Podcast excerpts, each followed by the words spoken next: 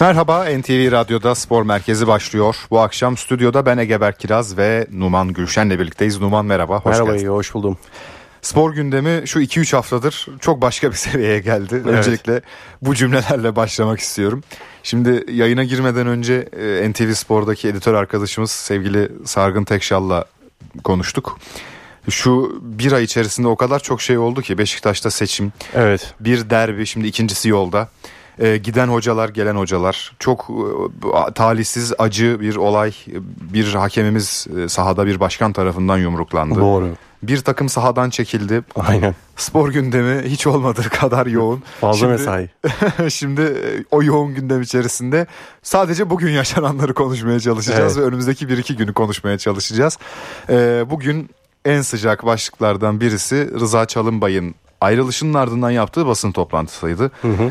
Ee, sadece 43 gün bir buçuk ay sürdü Rıza Hoca'nın geri gelişi. Ee, Beşiktaş hiç ileriye gidemedi kendisi geldiğinden beri. Evet. E, hatta belki de geriye bile gitti denebilir.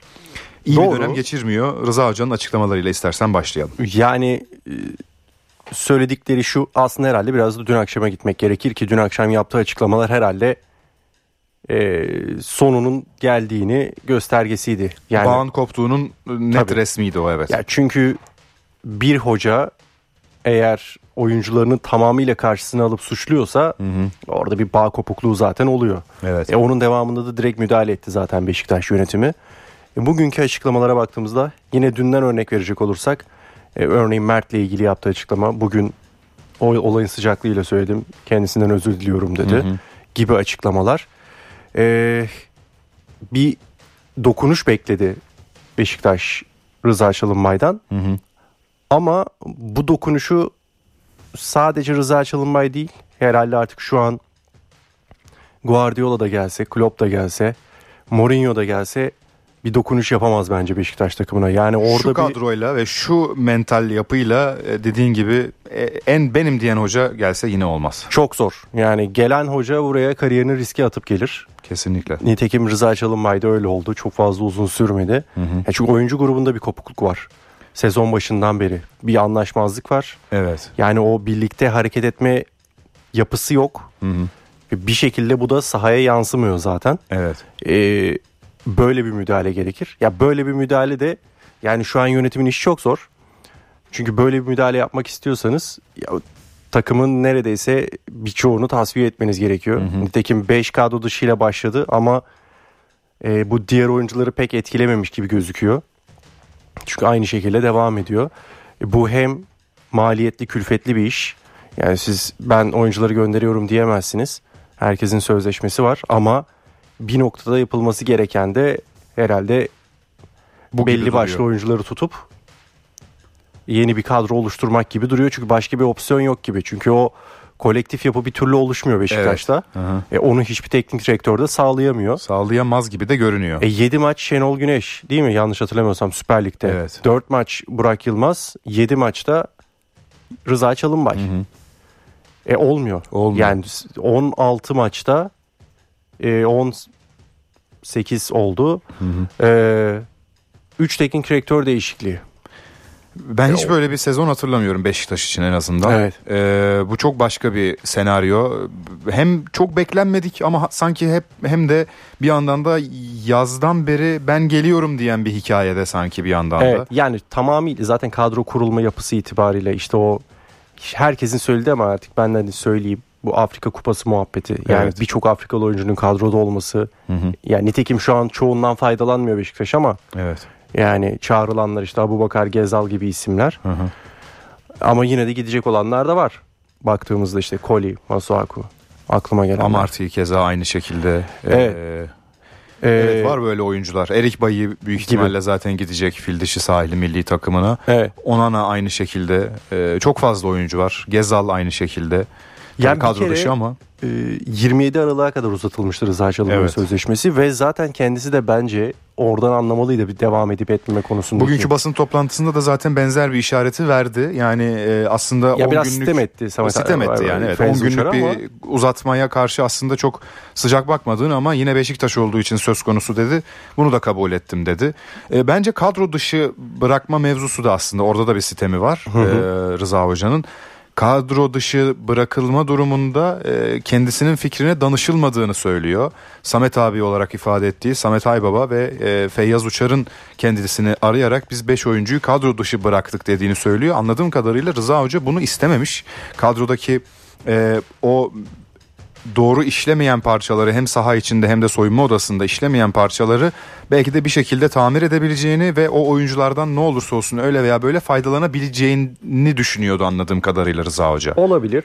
Elbette ki düşünmüş olabilir ama yeni yönetimde geldiği gibi sonuçta sahada işlemeyen bir sistem var hı hı. ve bir şekilde bir neşter vurmak bir istedi. Bir müdahale etmek gerekiyordu bu arada. Evet. evet. E, müdahaleyi de bu şekilde e, biraz da inisiyatif kullanarak Hı-hı. yönetim özellikle Samet Aybaba ve e, Feyyaz Uçar beraberinde e, böyle bir neşter vurmak istediler. Ama Şimdi, tabii faydası oldu mu olmadı mı o tartışılır elbette. Devre arasında ayrılması muhtemel oyuncuları ya da en azından mevkileri bir düşündüğümüz zaman Numan o kadar fazla var ki o mevkiler. Yani belki kaleci hariç hani Mert ve Ersin var orada. Ee, o iki oyuncu kaleyi götürüyor bu arada bir son dakika gelişmesi var. Onu da vereyim. Övünç Özlem'den geldi şimdi. Hı hı. Beşiktaş teknik direktör olarak Ole Gunnar Solskjaer'le görüşmelere başladı. Hmm. En son 2021'de Manchester United'daydı biliyorsun ayrıldı Norveç teknik adam. Evet. Ee, aslında Manchester United'da da e, isteneni verememiş gibi gözükse de orada da bir kaotik bir yapı var biliyorsun Manchester United'da. Orası da ayrı bir kaostu. Evet. Aynen öyle. Ee, orası orada da en azından biraz da istikrar sağlamış bir teknik direktördü. Onun öncesinde bir Molde ile başlayan teknik direktörlük serüveni ki Fenerbahçe ile de karşı karşıya gelmişti. Evet. Daha sonrasında Manchester United hatta Haaland'ın ilk teknik direktörüdür. Hı hı. Molde'de. Ole Gunnar Solskjaer. Daha sonrasında Manchester United efsanevi olduğu takıma teknik direktör olarak geldi. Evet. Ama daha sonrasında bir yine orada da bir kan değişimi ihtiyacı hissedilmişti bir Manchester United'da ve Erik Ten Hag'a yönelilmişti. Ajax'taki performansı sebebiyle. E, şu an için boştaydı Ole Gunnar Solskjaer. E, şu anda bir yandan olabilir. Önümde açık e, Solskjaer'in profili. E, 149 maç Manchester United'la daha doğrusu daha da fazlası var. E, 168 maç hani geçici antrenörlük dönemi ve teknik direktörlük Hı-hı. dönemine ayrı e, belirtilmiş. E, ama toplamda 200 e, 68 maç ediyor ve puan ortalaması geçici antrenörlükte 2.32 tamamen e, resmi uzatma sözleşmeye geçildiği zaman 1.79'luk bir puan ortalaması tutturmuş Solskjaer. United için kötü ama çok da fena bir ortalama değil. Ben de katılıyorum aynı fikirdeyim seninle. Ee, United'ın e, Sir Alex'ten sonraki döneminde bence en büyük çıkışı yapan hoca oydu. Evet doğru. Benim aklımda e, Solskjaer'in fena bir performans göstermediği var. Hatta onun öğrencisi olduğu için, Ferguson'ın öğrencisi evet. olduğu için yani onun devamı diye düşünüldü Manchester United'da. Hı-hı. Ama bir noktada işler tıkandığı için ki hala o tıkanıklığı da çözmüş değil Manchester United evet. ama e, bir değişiklik istediler. Aslında hala da devam edebilirdi. Yani sonuçta bir şey değişmedi evet. ve aynı şekilde belki de daha da iyi olabilir. Şimdi belki de Ten Hag da gidecek zaten e tabii yani, yani onun da koltuğu süresi aldırır. Şampiyonlar Ligi'nde Galatasaray'ın grubundaydı biliyorsun. Son Hı-hı. sırada tamamladı. Avrupa'dan elendi. Şimdi tabii Bakalım. Solskjaer olabilir. Ee, bu görüşmelere başladığı bilgisi bir, bir kez daha tekrar edelim istersen. Övünç tabii. Özlem'den geldi muhabir arkadaşımızdan. Ee, aynı zamanda tabii görüşülen başka teknik adamlar da var. Evet. Onların da şöyle bir üzerinden geçelim istersen. Kim onlar? E, Bruno Genesio ve Ruud van Nistelrooy'un adı özellikle bu iki ismin adı evet. çok ön planda. Geçen sene Ruud van Nistelrooy'un PSV Eindhoven'la performansı hı hı. E, onu ön plana çıkardı. Bruno Genesio da zaten e, Lyon performansı benim akılda kalan en çok. Ben de Ren performansını daha Öyle çok mi? hatırlıyorum. E, 2016'da Beşiktaş'ta karşılaşmışlardı. Hı hı, hı. Çe- çeyrek finalde. Çeyrek final olması lazım evet. Çeyrek finalde. Hı. Hatta o kadro işte Gezallı, Valbuena'lı, Tolissolu, işte Lacazette'li kadro. Evet. Efsane kadroydu Lyon'un. O kadroyla Beşiktaş'la karşılaşmış. Penaltılarda e, yarı finale yükselen taraf olmuştu Lyon. Bruno Genezio'yu oradan hatırlıyorum ben o performansıyla. E, onun dışında yine konuşulan isimlerden biri Cannavaro'ydu mesela. Hı hı. O da biraz e, uzak doğu tercihleriyle hı hı. teknik direktörlük kariyerinde ön plana çıktı. gibi isimler var ama özel haberi Övünç Özlem'in onu da söyleyelim Ole Gunnar Solskjaer Bunu da buradan paylaşmış olalım. oldu. Evet. Ee, Valla şöyle şimdi tam bu sıcak gelişmeden önce e, sana şunu sormak üzereydim. Hangi mevkilere sence takviye yapılması gerekti diyordum. Kaleci hariç e, sanki böyle her yere acaba bir takviye gerekiyor mu? Yani sağ bekten başlayıp sol beke Ya sağ stopere orta sahaya kadar. Sağ bek çok hatta stoper herhalde öncelikli. Değil mi? Öncelikli stoper, sağ bek. Amarty ve Bayı yok. E tabii. Yani olmayacaklar en azından planlama o. ya Amarty varken de bir şey olmuyor zaten de. Evet. O ayrı Dün mesele. taraftarın çok ciddi tepkisini de çekti Amarty yaptığı Evet. hatalardan sonra. E, ya o performansı gördükten sonra nasıl e, Premier Lig'de bu kadar uzun oynamış onu merak ettim yani. Evet o benim de dikkatimi çekti. Leicester gibi bir takımda bir de e, önemli bir parçasıydı o takımın ama işte ne eksik oluyor buraya gelince ya da ne değişiyor onu anlamak çok kolay değil tabii. Orta sahaya bakınca yani Amir Hacı Ahmetoviç işte tamam Salih Uçan, Jetson var e, gibi ama yani Ha- Hacı Ahmetoviç mesela mu- mutlaka e, yerini değiştirmeyi e, umdukları bir oyuncu ol- olacağını tahmin ediyorum. E, Forvet'te keza aynı şekilde şu anda çok kısır bir dönüşüm var orada. Sadece Cenk Tosun ve işte Semih Kılıçsoy genç oyuncu oynuyor ki bence Semih'in önünün de açılması gerekiyor. Çok deniyor, çok zorluyor E, ve bir potansiyeli kesinlikle var. Acaba Semih orada daha e, fazla forma şansı bulabilir mi diye o genç kadrodan çekirdekten acaba yetişebilir mi diye de düşünüyorum. E, Rebic mesela Numan çok e, yani umutlarla transfer edildi kalıbını da kullanamayacağım. Hiçbir umut yoktu herhalde kendisinden. Çünkü az çok Avrupa futbolunu takip eden e, taraftarlar, futbol severler bilir. Yani Rebic'in buraya gelmesi çok büyük bir soru işaretiydi ve gerçekten beklenen buydu. Yani Hı hı. hiçbir performans almayı umut etmiyordu benim tahmin ettiğim Beşiktaş taraftarı. Yine aynı şekilde öyle oldu. Ee, yani Beşiktaş zor bir dönemden geçiyor gerçekten. Evet. Ee, ve her gün başka bir şeyini konuşuyoruz Beşiktaş'ın. Aynen öyle. O da ayrı bir şey. Şimdi var mı başka ekleyeceğim Yok, bir şey? şu an için yok. Derbiye geçebiliriz istersen. Derbiye geçelim. Ee, şimdi derbide son durum ne? Öncelikle orayla başlayalım istiyorum. Ya, Fred yok. O Fred- zaten kesin. Fred'in olmayışı çok büyük bir kayıp Fenerbahçe için. Özellikle Çok. Kayseri Spor maçında son saniyede kaybetmek e, Fenerbahçe için daha acı verici olmuştur. Çünkü Fred bu takımın çok büyük bir bölümünü oluşturuyor Çok, bence. çok.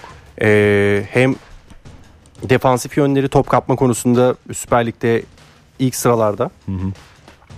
E, onun dışında e, boşlukları iyi kaçması, bence orada pas istasyonu olması, arkadaşlarına gol pası vermesi konusunda da çok değerli. Her an her yerde olabiliyor. Oyunun Fred. yönünü çok iyi değiştirebilen ve Kesinlikle temposunu öyle. ayarlayabilen bir oyuncu. Kesinlikle öyle ve o e, takımı hücuma çıkarma konusunda kap- kapılan toplarda da çok etkili.